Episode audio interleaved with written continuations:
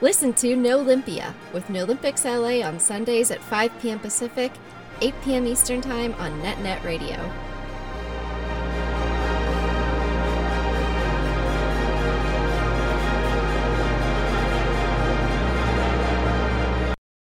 You are listening to NOlympia on NetNet Radio. This program is hosted by NOlympics L A, a coalition of human rights organizations fighting against the twenty twenty-eight Los Angeles Olympic bid and the evils of the Olympic Games. You can find us on social media at NOlympics L A and check out our website at no olympics L A dot com to learn more. We record a podcast series called Rings of Hell in twenty eighteen with our friends at Knock dot L A. In this episode, we're going to tie up loose ends and assess what lies ahead for the anti-Olympic movement. If you're joining us for the first time, welcome. We're wrapping up our journey through these Rings of Hell with this week's episode, but you can find the full archive of past episodes on our SoundCloud playlist thanks to Knock dot L A. In the weeks ahead, we'll be going on journeys to past Olympic host cities to explore the real cultural impacts of the Games with interviews, music, art, and more. So join us as we begin that new phase next week here on NetNet Radio. But first, enjoy episode ten of Rings of Hell, the Olympic Endgame.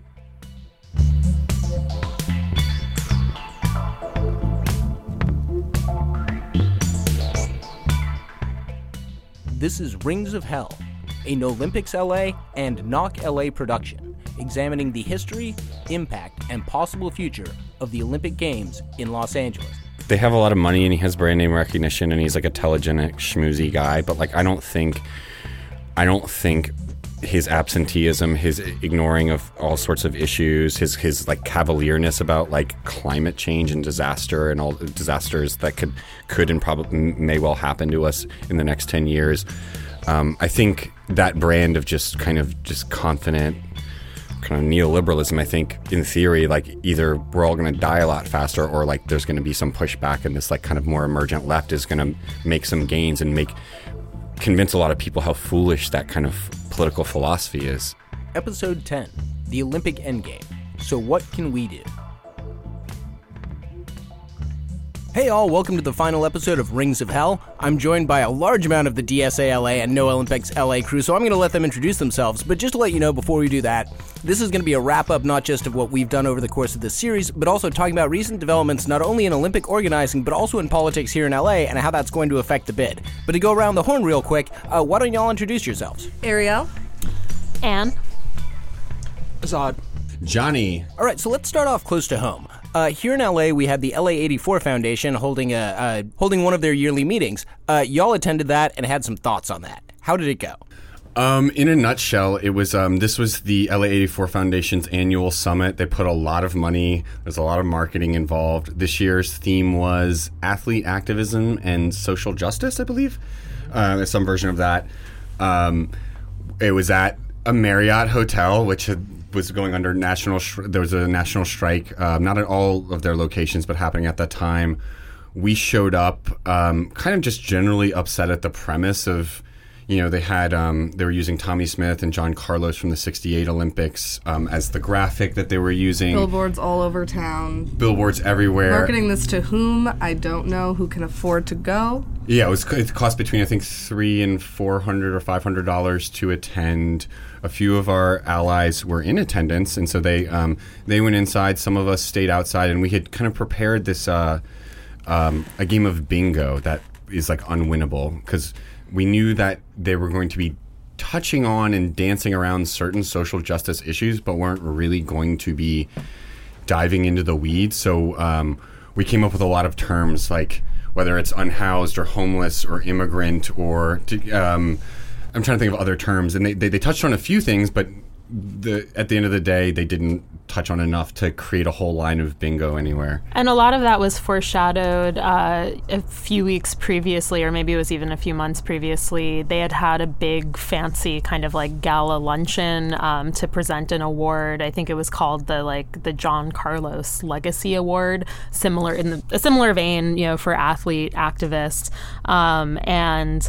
It, that felt similarly bizarre. They they gave the award to a few athletes who had you know, been involved basically uh, in some of the protests against police violence and brutality, um, and, you know, taking knees during the national anthem. It was the week that uh, Colin Kaepernick's Nike ad came out. His name was not mentioned anywhere, um, and neither were the terms police violence or brutality. Uh, I think they said racism once, or like racial injustice, but at no point in that sort of big gala luncheon honoring these athletes who, who protested did they actually mention what they were protesting. Oh, right. And this is, this is also happening during the midterms when, um, you know, the Prop ten battle was heating up here in L A and California, and we found out that the L A eighty-four Foundation has had millions of dollars invested in, in um, real estate firms like Oak Tree Capital, Blackstone. And so the idea, which which are helping make communities less affordable and pushing minorities and people of color um, out of cities and communities. Um, and to, to us, that's like the opposite of social justice, right? Like they're aligning themselves with big capital. And so the audacity that they have to kind of frame um, this as a social justice forum and summit. Um, we don't, we feel like some of the guests, you know, to their credit, are, are, are might be doing good or well-intentioned work, but like they didn't make an effort in the booking and in the moderating of the um, the event that really pushed it towards any meaningful conversation about social justice. They literally had Mike Tirico being one of their panelists, who was um, an admitted um, abuser and uh, harasser and stalker of women in the nineties, but um, and who's one of N B C's like chief like. Um, television color commentators. And um, so the idea that they would even have him on the same stage or in the same room as uh, a discussion that would, it would be a superficial discussion kind of later about like athlete abuse, but is just absurd to us. Um, so we went there, um, a bunch of us got kicked out. We were handing out flyers and we were like, you know, like if, if you want to play this game while you, you know, during this long, you know, eight hours of conferences, and um, and we just put them all over the Marriott, and um, the, you know, the people there were not pleased about that. But um, a couple of our a couple of our allies went in there. They heard all of these things, heard all these presentations. Uh, they transcribed them, they recorded it, documented it, and it's just a big, you know, waste of money. I just don't know what I don't I don't think it achieved anything for them outside of just being P R and giving the impression that they're like doing something. But um, they they have to spend their millions of dollars on something, and this I'm sure this cost several hundred thousand dollars at least to produce. I, I want to ask, and you've mentioned this a couple times, they're not clearly selling this to the people of L A. So who are they selling to? Like, are they selling to City Hall? Are they selling to developers? Like, who do you think they're actually trying to persuade with this or keep in their corner? It's hard to tell. I guess probably people who work in the sports industry. Like, I imagined a lot of people who work at, like, L A Live or A E G were the attendees of this summit. People who, like, want to feel like the industry they work in is not inherently exploitative and that they're doing something about the social justice issues that many um, of the most famous athletes are talking about more than they are. Um, and I think, it's, yeah, it's just to, like, pat themselves on the back. It's a party, right? Yeah. Kind of. Uh, there are also a lot of, you know, wealthy liberals in L A who, who need a certain amount of reassurance that the thing that they're invested in and like and are making money off of, you know, does some good.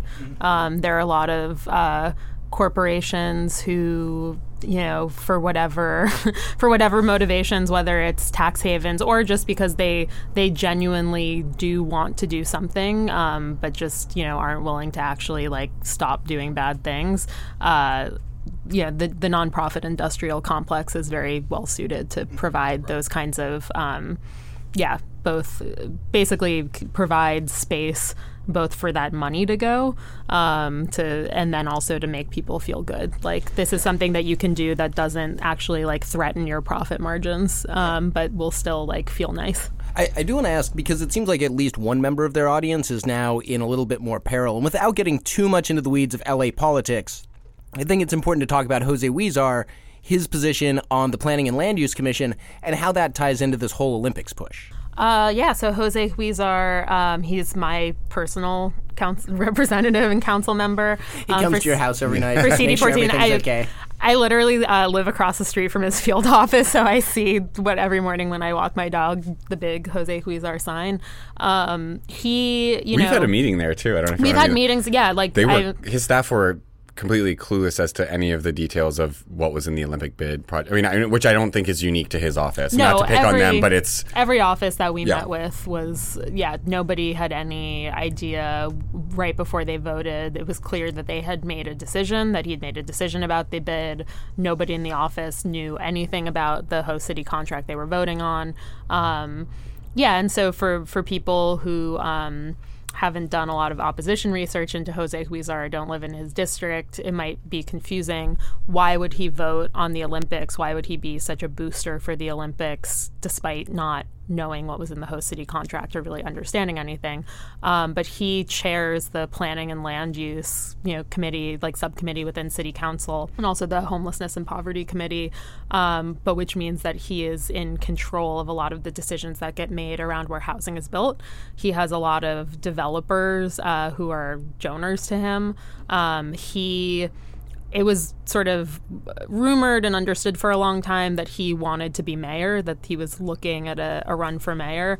Um, ultimately, he had a series of scandals that kind of rendered him not a viable candidate, which included both uh, like sexual harassment and affairs within his office, mistreatment of staff, misuse of funds, um, drunk driving incidents. Whatever you got. Whatever you, real, real grab bag of stuff. Um, I, I do like the sending his staff members to go let his dog out to poop. Like, that is probably... Probably the best abuse of power. Um, my my favorite anecdote from that from that whole uh, expose was um, that when uh, a staffer would bring him tea and it wasn't hot enough, he would just say the word tea over and over and over again until. So like Puff Daddy f- sociopath. Yeah, yeah. yeah. So so um, I mean, that part's not illegal, I guess, but you know that's it's just that. yeah, yeah, just tea, tea, tea. It's tea. like it, it, he never got out of the toddler stage. Like, that's amazing. Right. So he yeah, poor impulse control is what I think we can learn from that. And um, but so he he was no longer considering a bid for mayor, but. What was rumored slash uh, an open secret is that his wife, Rochelle, was, I guess, well, the part that wasn't a secret is that she was planning on running for his city council seat and that then she was going. So they were trying to build this political dynasty. Um, and so, yeah, there was just a lot of clear dealings happening between the Huizar family and developers. And when you put all of that together, it's like, oh, of course, that's why they want the Olympics. You know, why they would say yes to anything that would be a, a free-for-all for real estate speculators and developers. So, you know, as of this recording, Jose Huizar, uh, his house was, you know, that he shares with his wife, um, was raided by the F B I. We don't know exactly what the charges are and what they're investigating, but everybody's best guess is that it has something to do with this most recent lawsuit around um, misuse of of, sta- of funds for. Um, you know, personal matters related to both his and his wife's, you know, political campaigns and these sexual harassment lawsuits, that he was basically using public funds to pay for all of that, um, which would be something that the F B I would investigate, uh, as opposed to some of these more, like, salacious details, like him screaming at staffers for not keeping his tea hot enough.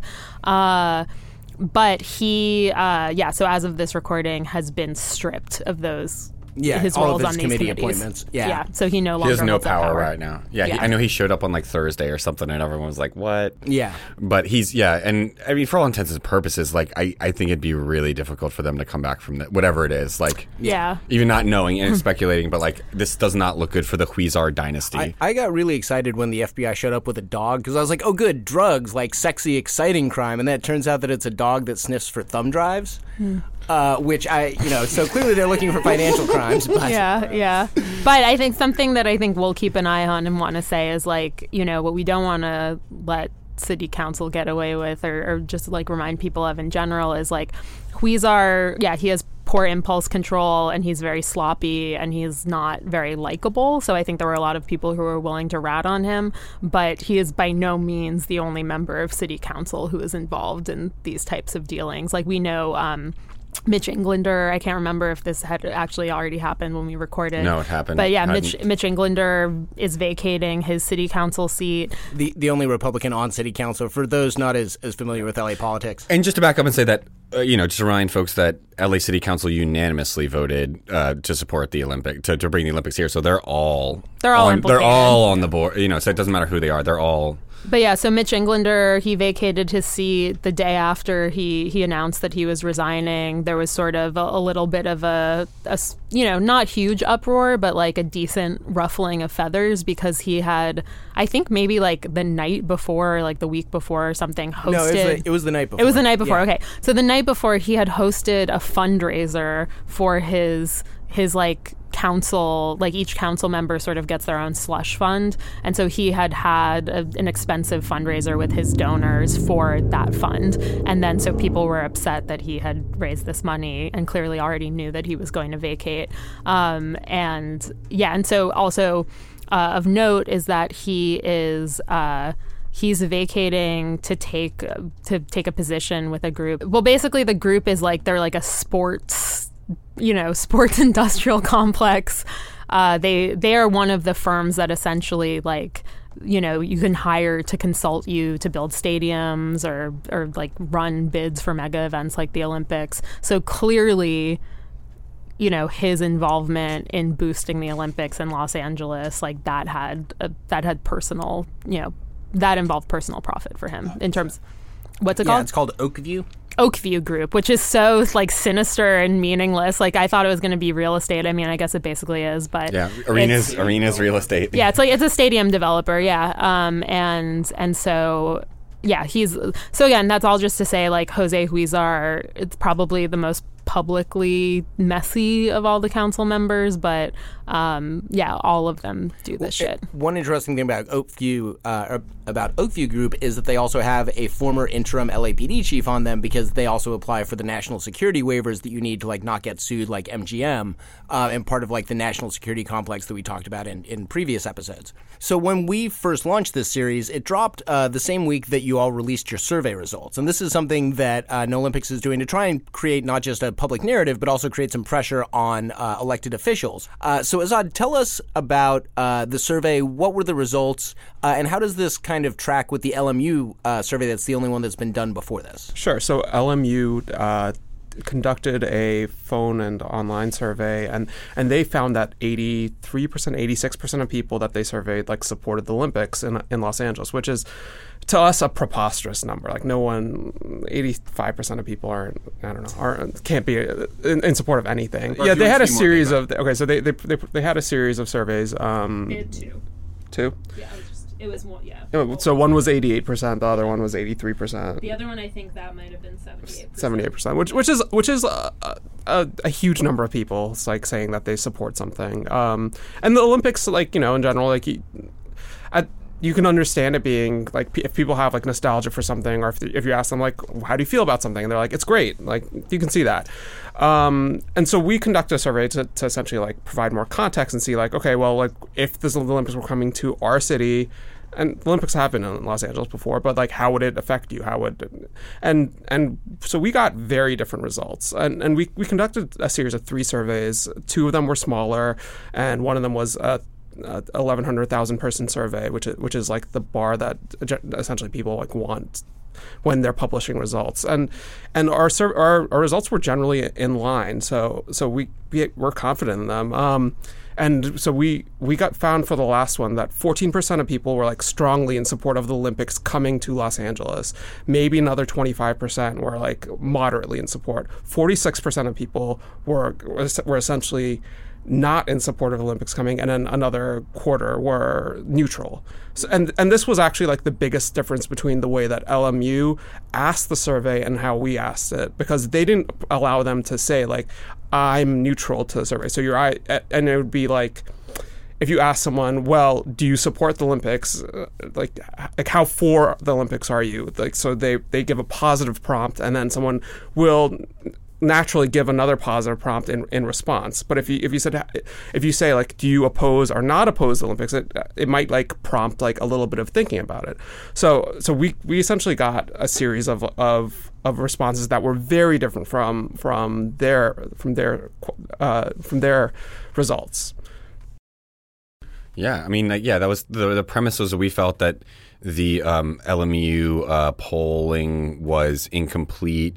And um, not only incomplete, but just, or they had had been, there had been a lot of neutral support, like like everything we've realized. We were talking earlier today about how few people showed up for the last mayoral election, and how like it, it, or across American politics, not just L A politics, like that a huge swath of the population is either neutral or fully indifferent to different subjects. And then we and that kind of bears with this as well, that more more people are disengaged or neutral on it than are passionate for it. And so that and that and that's consistent with a lot of our anecdotal findings, just talking to people and, in L A. And getting those results then allowed them to be like, okay, we don't need to ask anyone more else. We don't need to do more public outreach. We don't need to talk about the budget. We don't need to. So so essentially, it's like this this uh, roadblock to democratic um, governance, where like they, they have a survey result that's like very, very fr- pro, and they don't need to discuss how that survey result right. was, was granted or how it was. I'm not going to say manufactured, because I don't think they did it in bad faith, but you know, but once they got that, they, they don't feel like they need to ask any more, to, to conduct any more surveys or to like actually do any more public discussion.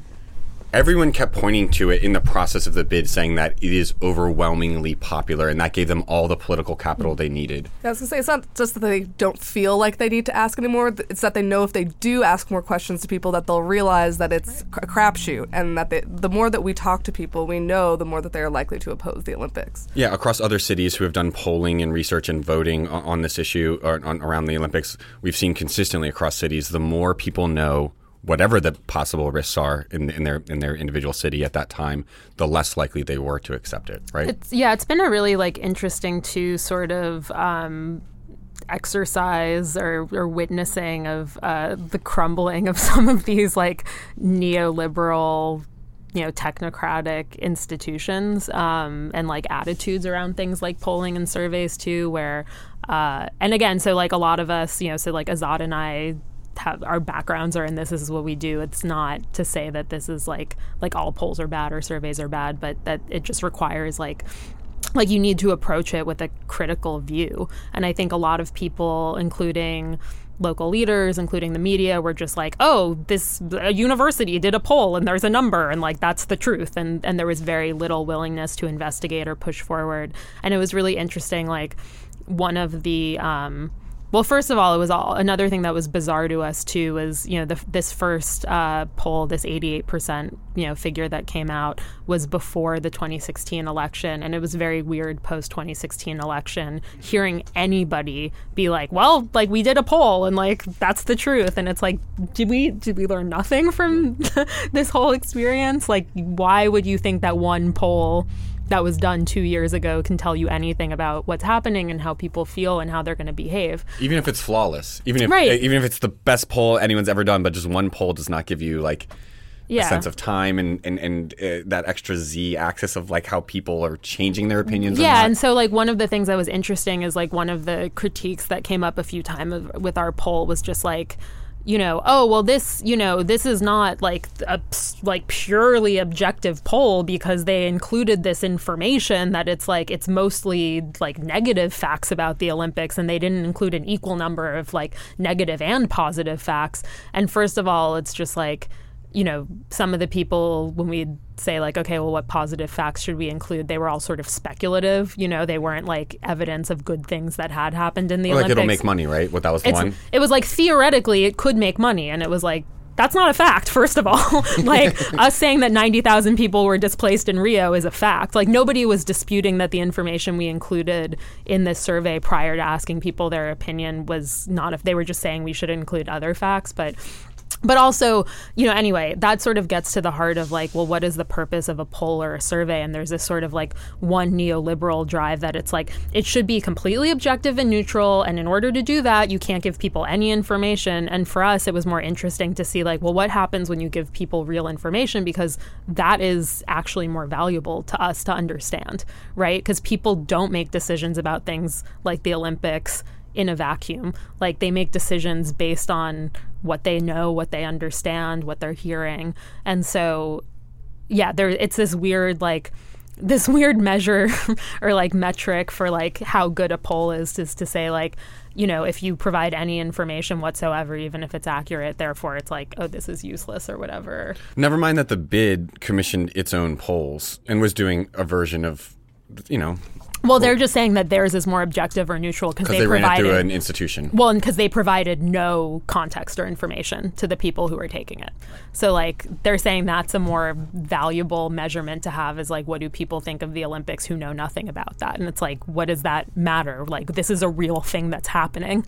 You asked a really interesting question, which was, uh, what's the point of polling? And I, I want to take that in a different direction, where part of your aim as a group doing this poll was to get the rest of the media talking about this. You have gotten some pickup. Uh, the Nation has written about it. Uh, L A Podcast here in L A has done some coverage. Do you see the media beginning to pick up that narrative, um, or do you think they're still trying to ignore it? I mean, I don't know if anyone's consciously trying to ignore it, but I think everyone we've spoken to, the Times covered it. Um, some other people locally might still cover it. Um, and I I don't know. I mean, I think I think what, what we learned, too, is just how, like, little – just your general journalist uh, covering either sports justice or whatever Olympic beat or housing justice maybe is like not equipped to or not not well trained uh, in polling and surveys. Like I work in media. I'm not like, um, the, you know, that kind of ties into like the desertification of like L A media and like sh- newsrooms that don't maybe have all the resources to like. But nevertheless, people are, are, I think, trying their best, and we're trying to kind of unpack, and like everything we do is some version of like educating people or filling like a hole that is another institution probably should be doing, or like that we shouldn't have to do this stuff. But um, um, I, I don't know. I mean, I think it speaks to the same questions that Anne was bringing up about like what makes a poll a worthwhile, like real poll. And I think that we there's still this understanding in the media that like whatever poll we put out just won't be legitimate.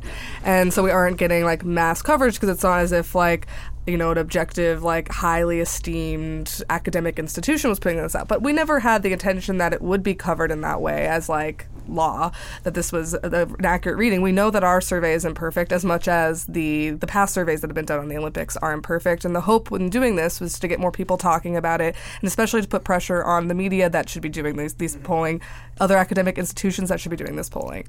Uh, it shouldn't be us, and that shouldn't be the definitive poll that happens. Right. If right. If like, so, and so, you know, obviously we're working on kind of making that happen and, and handing off recommendations of if we did have sixty million dollars in our war chest like the bid does, and they could easily run the polls we want to if they felt, if they were so confident, and if any of their opposition people are listening right now, if you were so confident that such a vast majority of people in, in L A are willing to sign off on this, then prove it. You know what I mean? Like, y'all have the money to do detailed questionnaires like we did, and and, and to do them through an academic institution and a white paper, and to give them the kind of, you know, the the gravitas that they, they need. Um, But either way, we're still we're still talking to people. We're gonna we might we may do more versions of these. We may do, you know, we're doing informal polling and talking to people all the time, and documentation of our findings. We're tying in with some oral histories. So it's not just surveys and polling, but for certain people, just the idea of this and just the statistics is a way in for them. And I, I think more than anything, it just creates casts more doubt on their original numbers more than anything, and and and, and begs for more more work to be done on this. And so if you're listening out there. And you run polls and you're interested in this stuff. Yeah. I mean, I think it is valuable and interesting that among all the critics, you know, who maybe went for the fact that, like, just like weird, erroneous things about our methodology, like things they assumed, like that's that's kind of what they went for.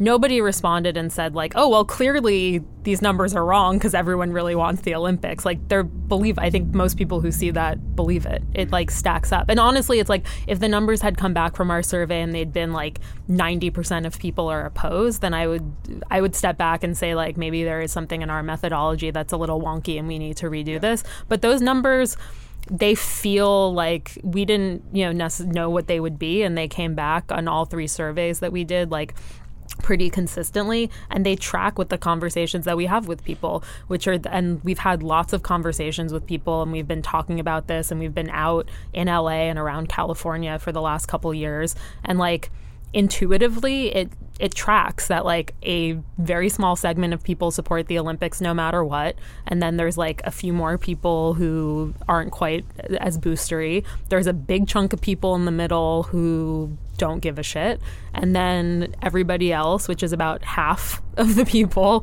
don't want them to some degree. Either, like, really don't want them or just kind of like, this doesn't sound like it's worth it.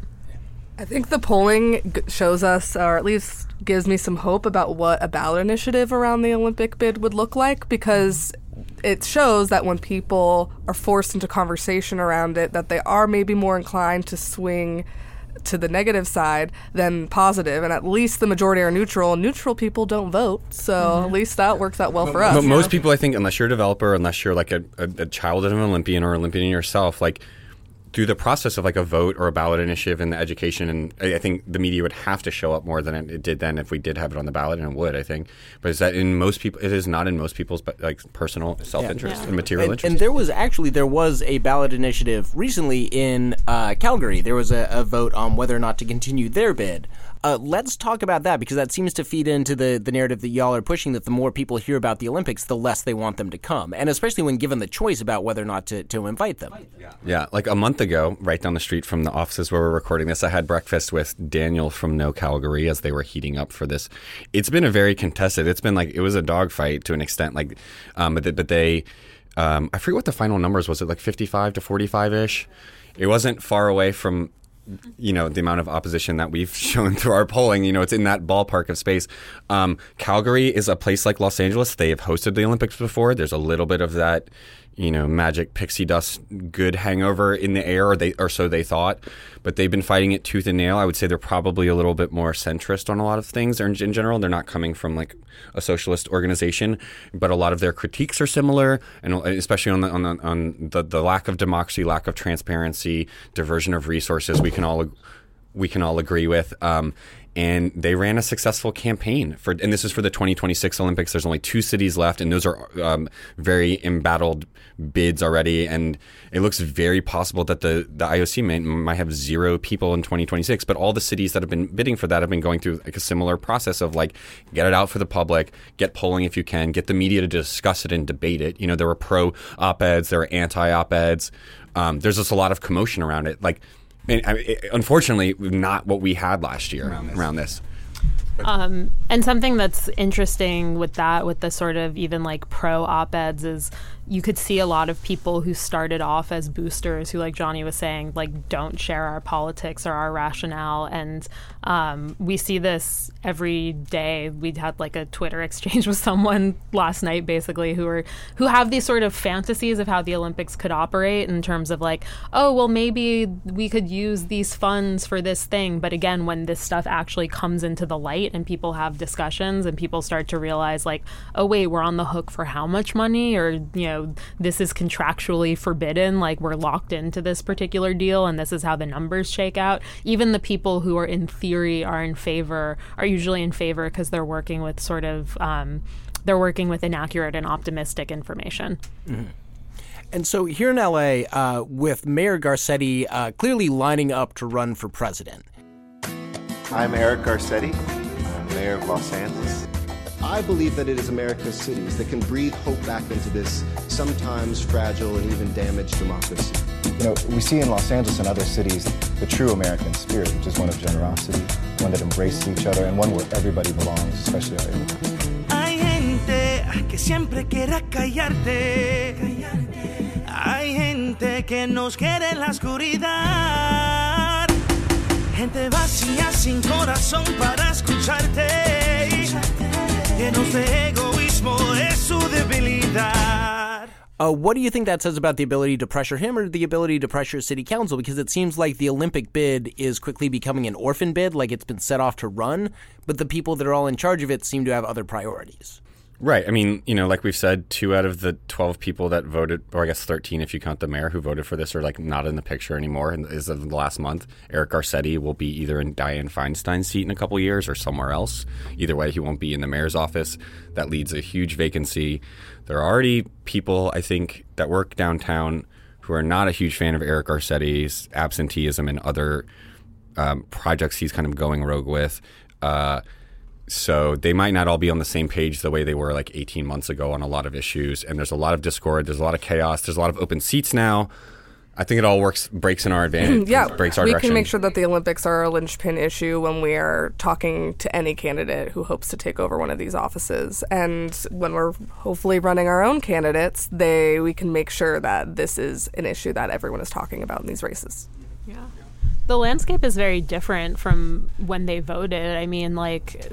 putting myself in the shoes of a city council member, I can see why it would be a no-brainer for them in a lot of ways to vote yes on this bid despite knowing nothing about it.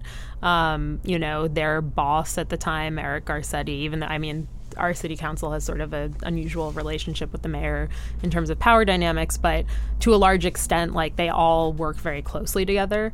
Um, Something that came up that was interesting when I was just researching the history of various votes on bids in cities, and uh, I did, you know, some additional background research into Charter Amendment N, which was the um, what was voted on in nineteen seventy-eight for the nineteen eighty-four Olympics, and that was just interesting to read about because they were mentioning there were some open conflicts between city council members and between the mayor in terms of supporting the bid and how they, and just the idea of like, oh, city council and the mayor would openly disagree with one another and like vote differently on things. Like, our city council votes unanimously on everything.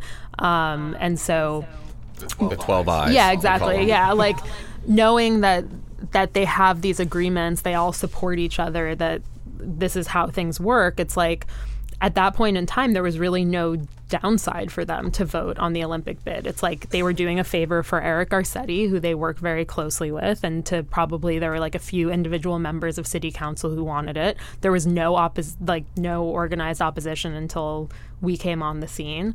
And yeah, there was just no downside. Whereas now, it's like, you know, two years from now, Eric Garcetti is just off and running and doing his own thing. He's not there. You know, his political career, I think we can sort of safely assume, is going to tank. Um, it's not it's not going to really be beneficial to any of the folks who are still holding office to, like, have a favor from Eric Garcetti. Um, well, and seeing someone like Garcetti tank, I think, is another example of, yeah. like, you know, liberal Democrat ideology just tanking at this point as well. It's like a, you, you have to push a little bit leftward to I, get at any of it. Well, well, also the, the the problems in our city and the problems in our country are just so much more stark and and in everyone's faces, and the fact that that these council members like really don't have uh, comprehensive solutions for any of them, like, really show what the cracks are. And, and like something like the Olympics, like in uh, any effort being put put towards Olympics, when we have fifty-five thousand people and uh, like homeless, and I think there was a there was a op-ed that came out today in in uh, that in essentially one of the school districts, like a, a quarter of the children were was it a quarter or three quarters? I mean, it's but the Steve Lopez. Yeah, I, I, I haven't read we're it, homeless. A significant right? percentage of. And and and these these. Like, these issues aren't going away, and like they're gonna become more. They're gonna become more, more focal points for these council members at, at, as it come, as like we move forward. I, I want to ask about the little leaguers for Garcetti uh, in in the context of y'all beginning to get some backlash yourself, because up until like recently, it seems like city council Garcetti have treated you just as gadflies, something to be ignored. Now they're mentioning you by name in their attacks. Little leaguers, yeah, yeah, yeah we have a weird. Um, I don't know if you, I don't know if troll is fair, but with the, there's a weird Twitter presence out there um, who uh, I don't know what I can say about this person. We've tried we try to ignore this person. I think at the end of the day, they sent us they sent us an audio recording that I shared with yeah, you. Yeah, no, we're gonna splice that in. We're gonna it's splice so that weird. in. It's so weird. Yeah, should we cut to that now? Yeah. Okay. Hey there, this is uh, Barton. I'm a leader of a group of Little League coaches and dads based out of Culver City here in L A who support our mayor. Uh, as someone who grew up under the great leadership of Eric's dad, Gil, I wanted to say Mayor Garcetti's background and commitment to youth sports is something we take very seriously as volunteer coaches who maybe interfere a little too much in the lives of our sons. Uh, I know the NOlympics folks are going to tell you a lot about displacement. I mean, that's what they keep saying. That's all they say. I'm not so sure who is displaced. You all realize these hotels aren't permanent, yeah? They're temporary places to sleep, and there's great stuff there like mini bars, free cable. You know, sometimes they've got pools or gym areas. Anyway, I just wanted to drop a quick line. I love L A, and the Little Leaguers for Garcetti are so excited for the Olympics in twenty twenty-eight. Uh, my son is actually going to be in his twenties then, and uh, who knows. But, yeah, that's where we're at. It can't be a bad thing if it's sports, and nobody's going to be displaced. I think that's obvious. I know these people are trying their best, but sometimes I feel I got to speak up when I know they're objectively wrong. So thank you, Gold Clover City Royals. Uh, you could follow us on Twitter to keep up at Mayor Lil League. Uh, that's Lil, L I L, Mayor Lil League. Thank you so much. Uh, they're wrong, but, you know, good people. You know, I think, like, something that we'll also probably anticipate seeing change soon, and this gets to what Azad was just saying about, um, you know, a lot of these, like, huge civil rights issues in our city just becoming worse over time is, you know, one of the tacks that a lot of our opposition, including folks in city council, have taken have been not even to treat us like gadflies, but like as people who make good points, but that they'll just ignore then or just will give lip service to. Like this happened, we went to, um, there have been a lot of like design conferences around the Olympics. Uh, again, sort of another attempt to like loop in like, you know, rich progressive folks in L A who like work in the arts and, and have some sort of bend towards social justice, um, but again, don't really know about what's going on. And we went to one of their events uh, in May, and we're asking, it was architects, it was a, a group of architects. Architects and architectural designers. Yeah, yeah, talking about how do we design a more inclusive Olympics, and, and we showed up and we're asking them, like, how, you know, how can you be asking this question when, like, having better design isn't going to help us with our housing and homelessness crisis. It's not going to help us with policing. Like, what does this mean? And and their attitude was sort of like, oh, it's so like good for you for being so concerned about social justice. Like, uh, that's kind of the attitude we've gotten. We've gotten that from city council too. You know, uh, Gil Cedillo said to us, the one time we were allowed to give public comment, um, literally. literally the one time we were allowed to give public comment, his response was something like, you know, will the Olympics end homelessness? Probably not, but like maybe one, like maybe like it'll good, inspire us. Maybe though. It'll inspire someone. So it'll inspire some child who's watching the games to like do something great for this city. And it was this sort of weird nod to like, oh, like thanks for thanks for the reminder. Like now we're gonna go back to ignoring you, but. My guess is that a lot of this stuff that they're saying on the record now that they don't think people are listening to is going to come back and bite them. It's, I mean, yeah, that we're honestly... We're keeping the receipts of every possible public or semi-private or semi-public or yeah. any space we can be in. Like, we're we are keeping the receipts, and part of our the job, I think, is for the next ten years is reminding people of decisions they made, things right. they've said, things they've committed to. Eric Garcetti, I mean, this this sounded incredibly out of touch and stupid even when he first said it, um, but, you know, one of uh, the sort of... one of the critiques that was brought to him by us and by actually like a number of other people too when they suddenly switched the bid from twenty-four to twenty-eight was, you know, do you have any concerns about extending the time frame? And he said some really like offensive flippant shit about like if like, there's like a, a disaster or something or like an yeah, emergency. Yeah, he was like, oh, it's an emergency, like none of these places are going to disappear, and then increasing we just had the biggest fire. Yeah, I, I was going to say, like you said, U C L A isn't going to, like, disappear, but with the Woolsey fire, like, that tore right through the heart of L A. Uh, the Skirball fire, like, literally did light some of U C L A on fire. Um, you know, do you think Eric's, like, campaign for president or even his current mayorship is, like, equipped to handle that sort of stuff? Like, is the city equipped to, like, deal with that in the context of the bid? I don't think so. And I think, you know, they have a lot of money and he has brand name recognition and he's like a telegenic schmoozy guy. But like, I don't think I don't think his absenteeism, his ignoring of all sorts of issues, his his like cavalierness about like climate change and disaster and all disasters that could could and probably may well happen to us in the next ten years. Um, I think that brand of just kind of just confident kind of neoliberalism, I think, in theory, like either we're all going to die a lot faster or like there's going to be some pushback and this like kind of more emergent left is going to make some gains and make convince a lot of people how foolish that kind of political philosophy is. And um, I don't think he's going to be president anytime soon. If he's lucky, he'll get like on a V P candidate if it's like a non like non-white person, white man, like he'd be the balance out to kind of get some of your like centrist like men to vote for whoever the president. But but uh, you know, but regardless, but I think I think he will be scrutinized. I think he's going to try to say all the right things, but I think people are going to ding him like they did on that Dateline N B C thing. Of like, and that was the biggest softball puff piece in general, and they made him look like garbage. They said, "How can you run for president when you have this homelessness problem? It's that simple." everyone across the political spectrum can wrap their head around it and see what a nightmare it is. And there's ten other problems that are just as bad, I'd argue. And like, he has done nothing. He's been in public office for seventeen years, I think, since two thousand one. What, like, what is his legacy? It's the, like, the Olympics, but we obviously we don't consider that a legacy item. I don't think it's going to play well. I think he has a lot of money in P R, and like, he'll try to spin it as best as he can. But I think just it's there. Like, he has a long, like, he's he's he's touting, oh, mayors get things done. Mayors are going to drive drive innovation. But like, let's look at your let's look at your career as a mayor.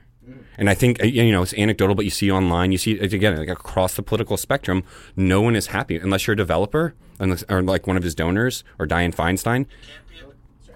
Unless you're one of these like very select, hyper-wealthy people, like your Jimmy Kimmels or your D J Khaled or like whoever, um, I don't think he speaks to you. And I think once you actually start paying attention to him more, it doesn't work out. And like, that's what we're hoping to do. And like, we're hoping to like kind of take back the city, I think, in, in various ways, and work with groups to like make these things, um, you know, obviously we, you saw what happened with Amazon a few weeks ago and seeing some of the uproar there, even though, you know, the wheels are in motion to kind of have that moving. But I think they'll be met with a lot of resistance. And I think if you, in two years in a lot of American cities, if you try to push similar things, it might be harder. Or that's what we're hoping for, is that like all sorts of projects like this just become, because they are, they're ludicrous. Mm-hmm. Like when the New York media people, when they announced it a couple weeks ago that like Amazon was going to be building there, they were f- They were rightly so, like just outlining all the ways that this is terrible. And I think their mayor is going to have a huge problem dealing with that. And, and that actually leads me to my last question is, we're looking back on, you know, not just the nine episodes we did previously, but the last several months and several years that you all have been organizing and resisting this. Um, you know, what does this look like in the future? And what do you feel like you can bring to this larger struggle? Like, how can people organizing across the country learn from what y'all are doing here?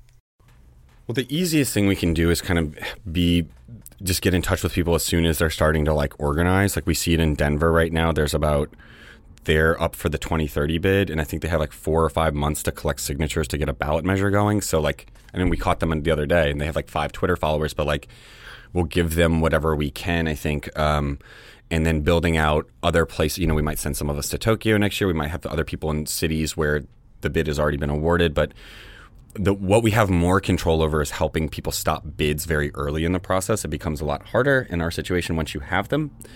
Um, but we're we're talking to cities on both sides, and like, and we've seen it's just exponentially. I think over the last few bidding cycles, it's just gotten harder and harder and harder. So if they run out of cities to bid for twenty twenty-six and twenty thirty, that doesn't cancel negate like the twenty twenty-eight plans per se, but it makes it look really it makes it politically look weird. Like, why are we the last city on earth that took this stupid fucking thing? You know what I mean? Like, it's like, why do we why do we have that? Um getting back to what Johnny said about sort of taking back like our collective right to the city, I mean, that's one of the things that we've emphasized since the beginning of this campaign, and that we'll continue working on, is that um you know, we don't oppose the Olympics in a vacuum. We oppose the the issues that already exist in our city that we know the Olympics will exacerbate. And we started this campaign with our coalition partners because we were all already organizing a, around and against displacement, police militarization, criminalization of poverty and homelessness.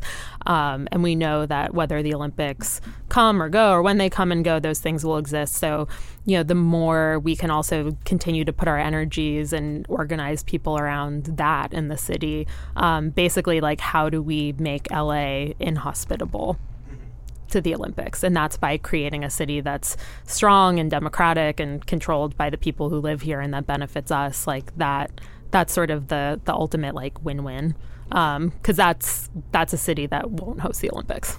Yeah, and it's, you know, we're just every day we're getting smarter. And, you know, I want to emphasize how little um the bid committee and bid boosters have been doing in the last, you know, fourteen since the bid's been like Uh, announce. We meet all the time. We talk about this stuff wherever where we can be. You know, we have we have a certain like ceiling and, uh, of our capabilities and resources. Obviously, we don't have sixty million dollars, and we don't have a million people. But the people who are engaged, I think, are at this point like experts in a lot of senses on these things, way more so than anyone else.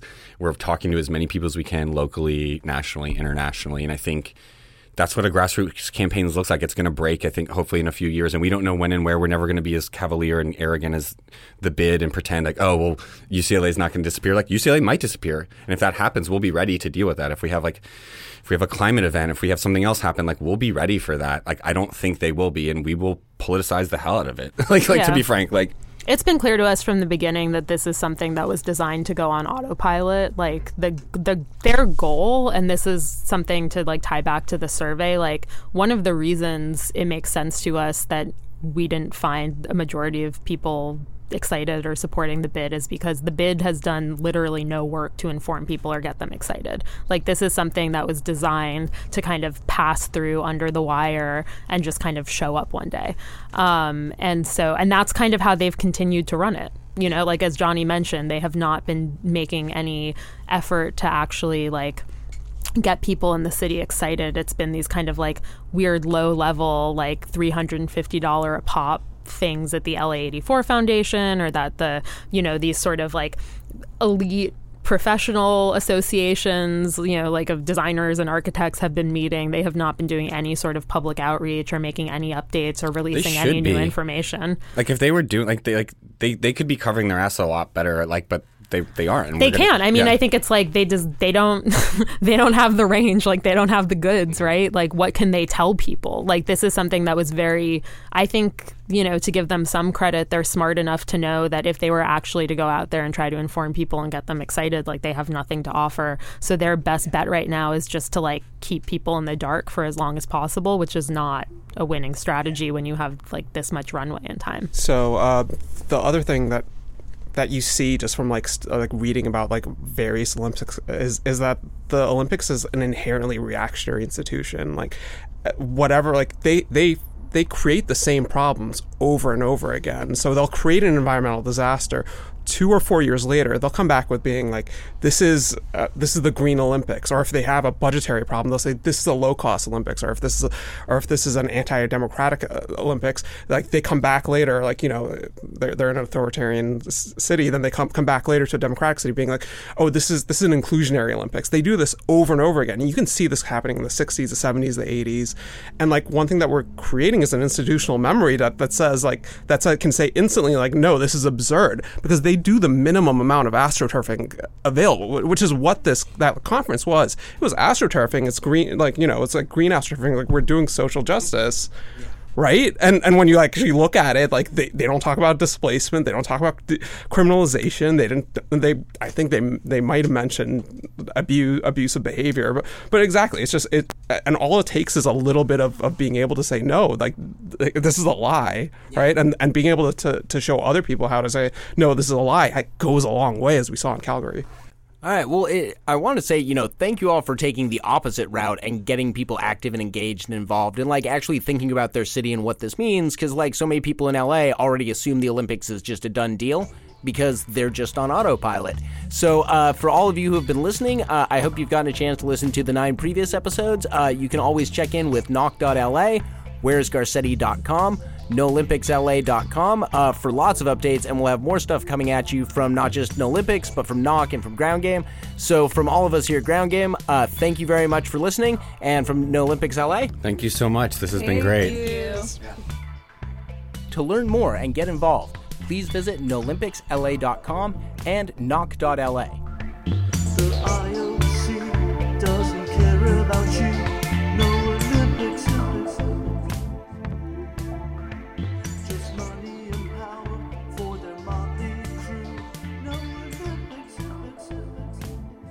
I'm Anne, um, uh, one of the early members and founders of NOlympics, uh, and the episode that you just heard uh, was recorded on August eighteenth, twenty eighteen, uh, which feels like a million years ago, approximately, uh, and a lot of stuff has happened since then. It's a little bit hard, everything since the pandemic is, you know, jumbled in my mind, but I think some of the most important things that have happened are the the F I G development, which was the first uh, Olympics-related displacement that we saw happening in L A and South Central by U S C, directly connected to the Olympics, where the sitting council member uh, was pushing the Ellis Act eviction of eight rent-stabilized buildings and approximately, you know, thirty-two families uh, to in order to build a mixed-use luxury development that included a hotel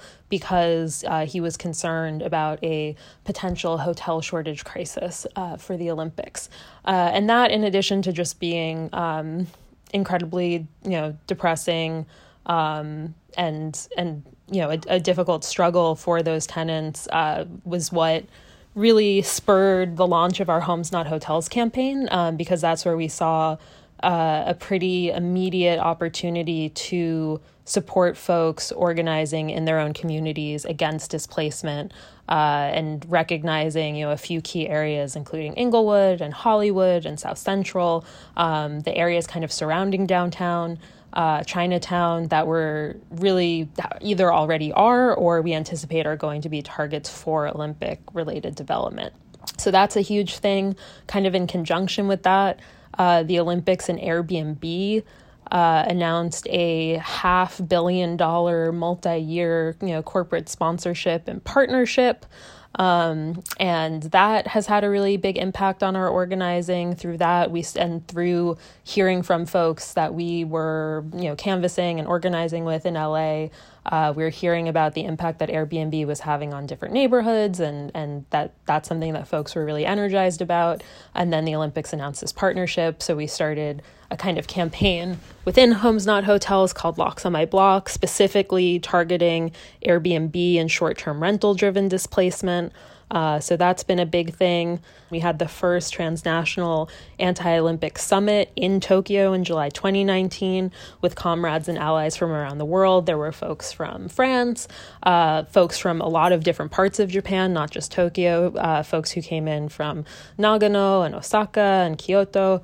Um, we, a number of our members went to Fukushima uh, to meet with folks who were directly experiencing and are still directly experiencing the effects of the tw- uh, twenty eleven nuclear disaster. Um, so that, that whole trip to Japan was a pretty incredible experience. Um, And then, yeah, and that was about a year before the pandemic. Uh, there, there was a pandemic. Uh, I don't know if uh, if anyone who's listening has, you know, heard of that.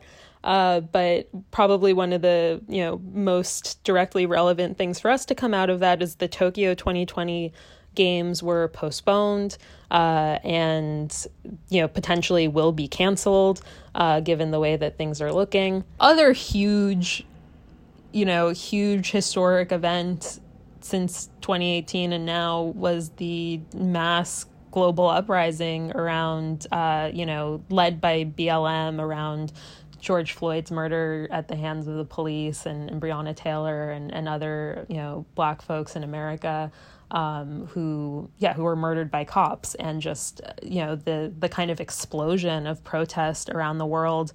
Um, I think that also really changed the conversation around policing in L A, and and for us, that's been such a key issue since day one and a thing that we've brought up. Um, and that was almost like a night and day switch. They're like, I feel like months before the the uprising over the summer, it was pretty hard to have a conversation with middle class people, um, people, you know, in my sort of like social extended social circle who are not organizers, um, trying to have a conversation about why the Olympics are bad in terms of policing. I got a lot, you know, get a lot of like sympathy, but sort of blank looks.